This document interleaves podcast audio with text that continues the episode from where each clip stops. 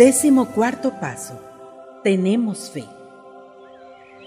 Tenemos fe en que el plan de Dios dispuesto para nosotros es el mejor que hemos podido jamás imaginar y que nuestra mayor alegría está en hacer su voluntad. Nos sentimos libres espiritualmente para admitir que nuestro Padre está detrás de todos los actos que acometemos con fe. La fe es la expresión de una ley universal que se basa en nuestra dependencia incondicional al soberano de los universos y en su capacidad para realizar su voluntad en la tierra y en nuestras vidas sin límites ni obstáculos. Pero, ¿cómo podemos conocer la voluntad de Dios si tenemos que enfrentarnos día a día con tantas posibilidades de decisión? ¿Cómo podemos estar seguros de hacer su voluntad o de sentir su guía divina en nuestras almas? En este mundo existen pocas cosas de las que podemos estar tan seguros. Cuando encontramos una bifurcación en la carretera y no tenemos más remedio que elegir sin tardar uno de los dos caminos, debemos simplemente actuar confiando en la guía de nuestro Padre. Si hemos pedido a Dios que nos dé sabiduría en una situación particular, una vez que llega el momento de la decisión, quedar paralizados y evitar la acción por miedo a errar confirmaría el mismo error.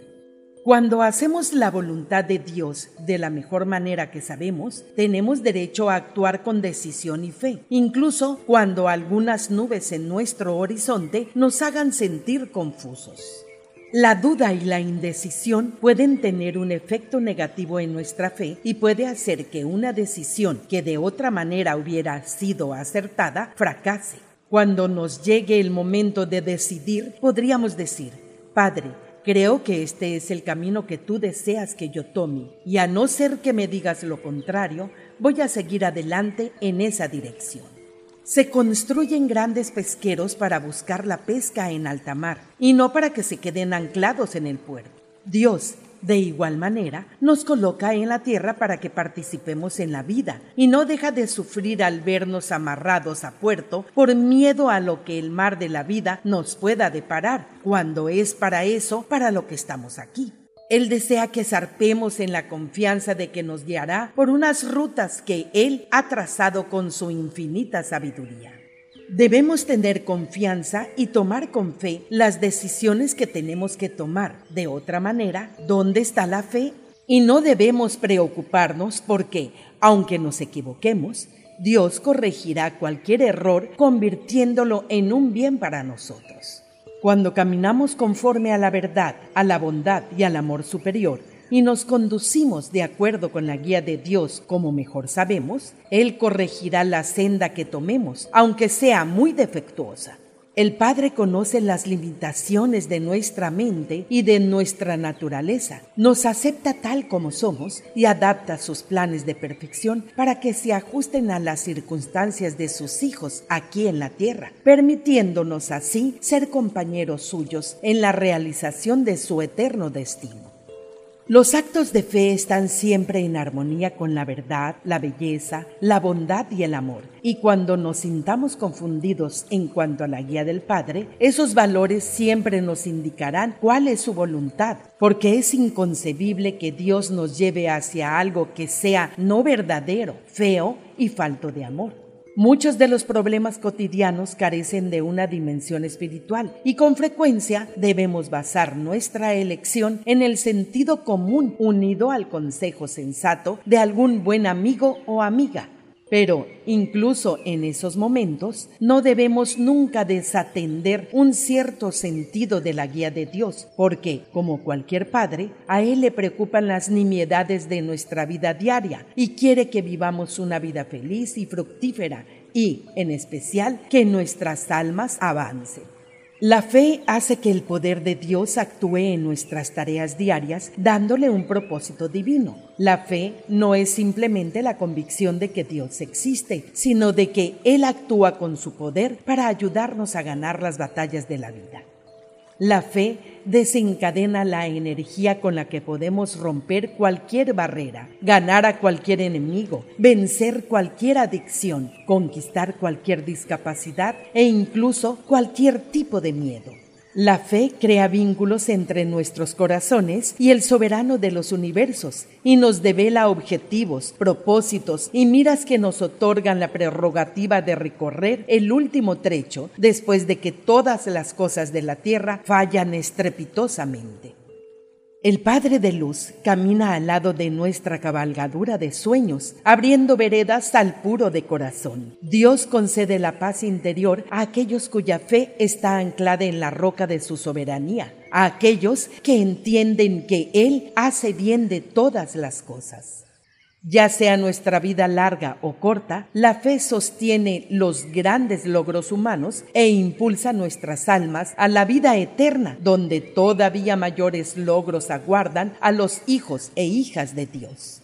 La fe es el proceso por el que llegamos a conocer al Hacedor.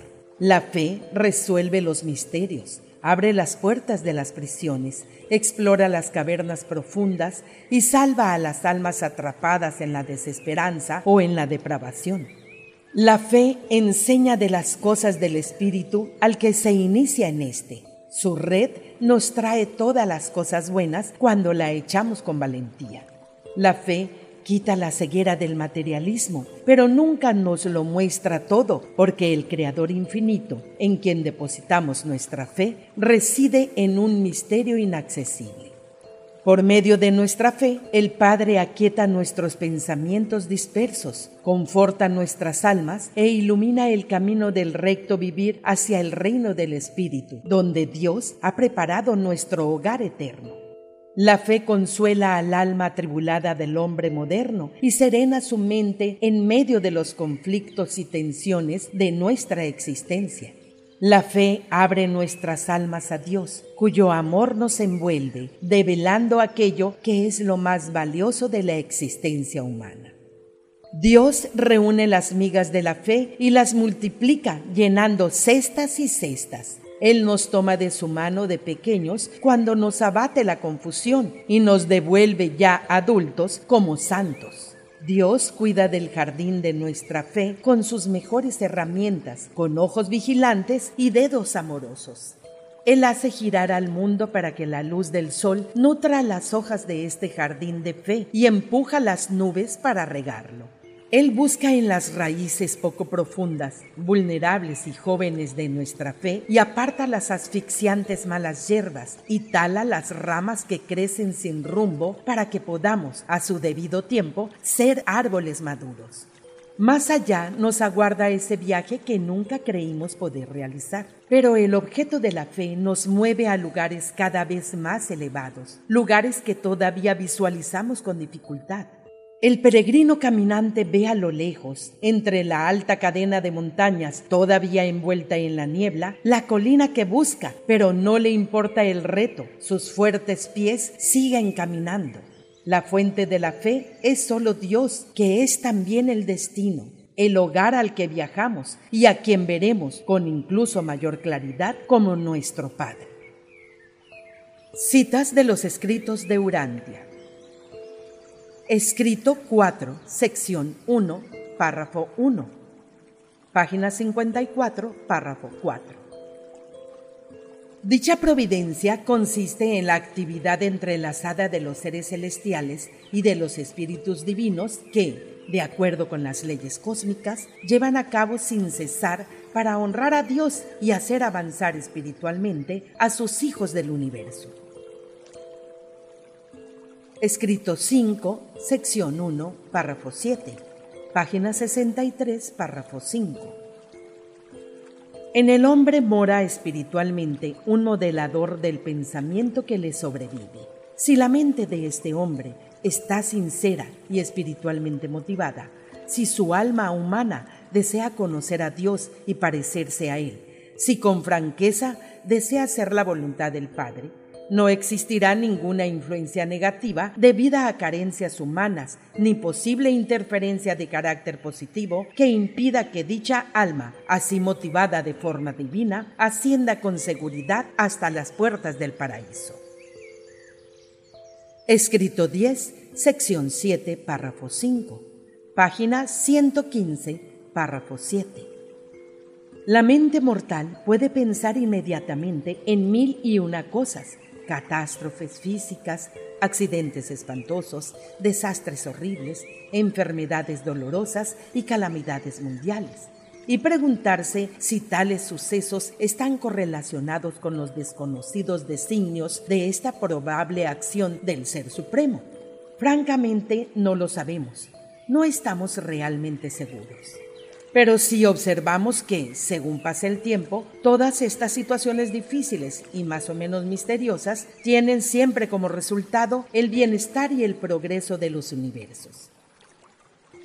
Escrito 32, sección 5, párrafo 1.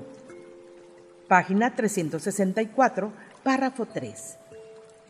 Existe un propósito grande y glorioso en la marcha de los universos por el espacio. Todas vuestras luchas humanas no son en vano.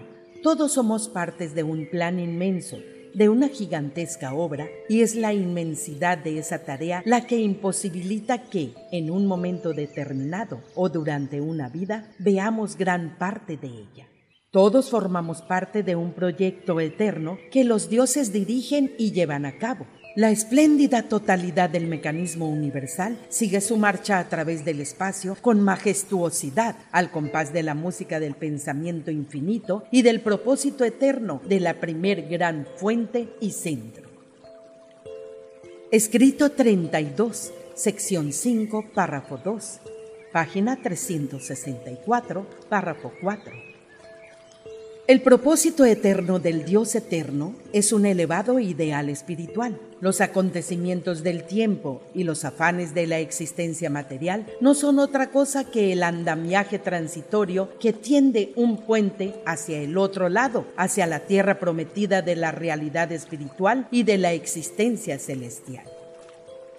Escrito 32, sección 5, párrafo 7 página 365, párrafo 3. Hay en la mente de Dios un plan que incluye a todas las criaturas de todos sus inmensos dominios, y este plan consiste en un propósito eterno de oportunidades sin límites, de progreso ilimitado y de vida sin fin. Y los tesoros infinitos de una andadura tan inigualable son vuestros si os esforzáis por conseguirlos. Escrito 32, sección 5, párrafo 8, página 365, párrafo 4. La meta de la eternidad os aguarda. La aventura de lograr la divinidad se encuentra frente a vosotros. La carrera por la perfección está en marcha. Quien lo desee puede correr y la victoria de cierto coronará los esfuerzos de todo ser humano que participe en la carrera de la fe y de la esperanza, dependiendo a cada paso de la dirección del modelador interior y de la guía de ese buen espíritu del Hijo del Universo, que tan generosamente se ha derramado sobre toda carne. Escrito 54, sección 4, párrafo 7, página 616, párrafo 6. Aunque es del todo muy cierto que el bien no puede venir del mal para aquel que concibe y hace el mal, es igualmente cierto que todas las cosas, incluyendo el mal potencial o manifiesto, cooperan para el bien de todos los seres que conocen a Dios, desean hacer su voluntad y ascienden al paraíso de acuerdo con su plan eterno y su propósito divino. Escrito 110 sección 2, párrafo 1, página 1204, párrafo 5. Cuando los modeladores del pensamiento moran en las mentes humanas, traen consigo las andaduras modélicas, las vidas idóneas que ellos mismos y los modeladores personificados del lugar de la divinidad determinaron y predispusieron y se certificaron por el modelador personificado de Urantia. De este modo, comienzan su tarea con un plan definido y predeterminado para el desarrollo intelectual y espiritual de sus tutelados humanos. Pero no compete a ningún ser humano aceptar este plan. Todos vosotros estáis predestinados, pero no está predispuesto que debáis aceptar esta predestinación divina. Tenéis plena libertad para rechazar cualquier parte o todo el plan de actuación de los modeladores del pensamiento. Escrito 117, sección 5, párrafo 5, página 1286, párrafo 3. El acto es nuestro, las consecuencias de Dios. Escrito 133, sección 1, párrafo 4, página 1469, párrafo 3. Ganid, tengo confianza absoluta en los cuidados de mi Padre Celestial. Estoy consagrado a hacer la voluntad de mi Padre de los cielos. No creo que me pueda ocurrir ningún daño real no creo que las intenciones de mis enemigos respecto a mí puedan poner en peligro mi labor en la vida y de seguro que no hemos de temer violencia alguna de parte de nuestros amigos. Estoy absolutamente convencido de que el universo entero me es amigable. Estoy empeñado en creer fervorosamente esta verdad todopoderosa a pesar de que las apariencias puedan indicar lo contrario. Escrito 168, sección 0, párrafo 11, página 1843, párrafo 5. Cuando los sufrientes vieron que María había ido a recibir a Jesús, se apartaron a escasa distancia, mientras Marta y María hablaban con el Maestro y recibían sus palabras de consuelo y él las alentaba a mantenerse fuertes en su fe al Padre y resignarse por entero a la voluntad divina.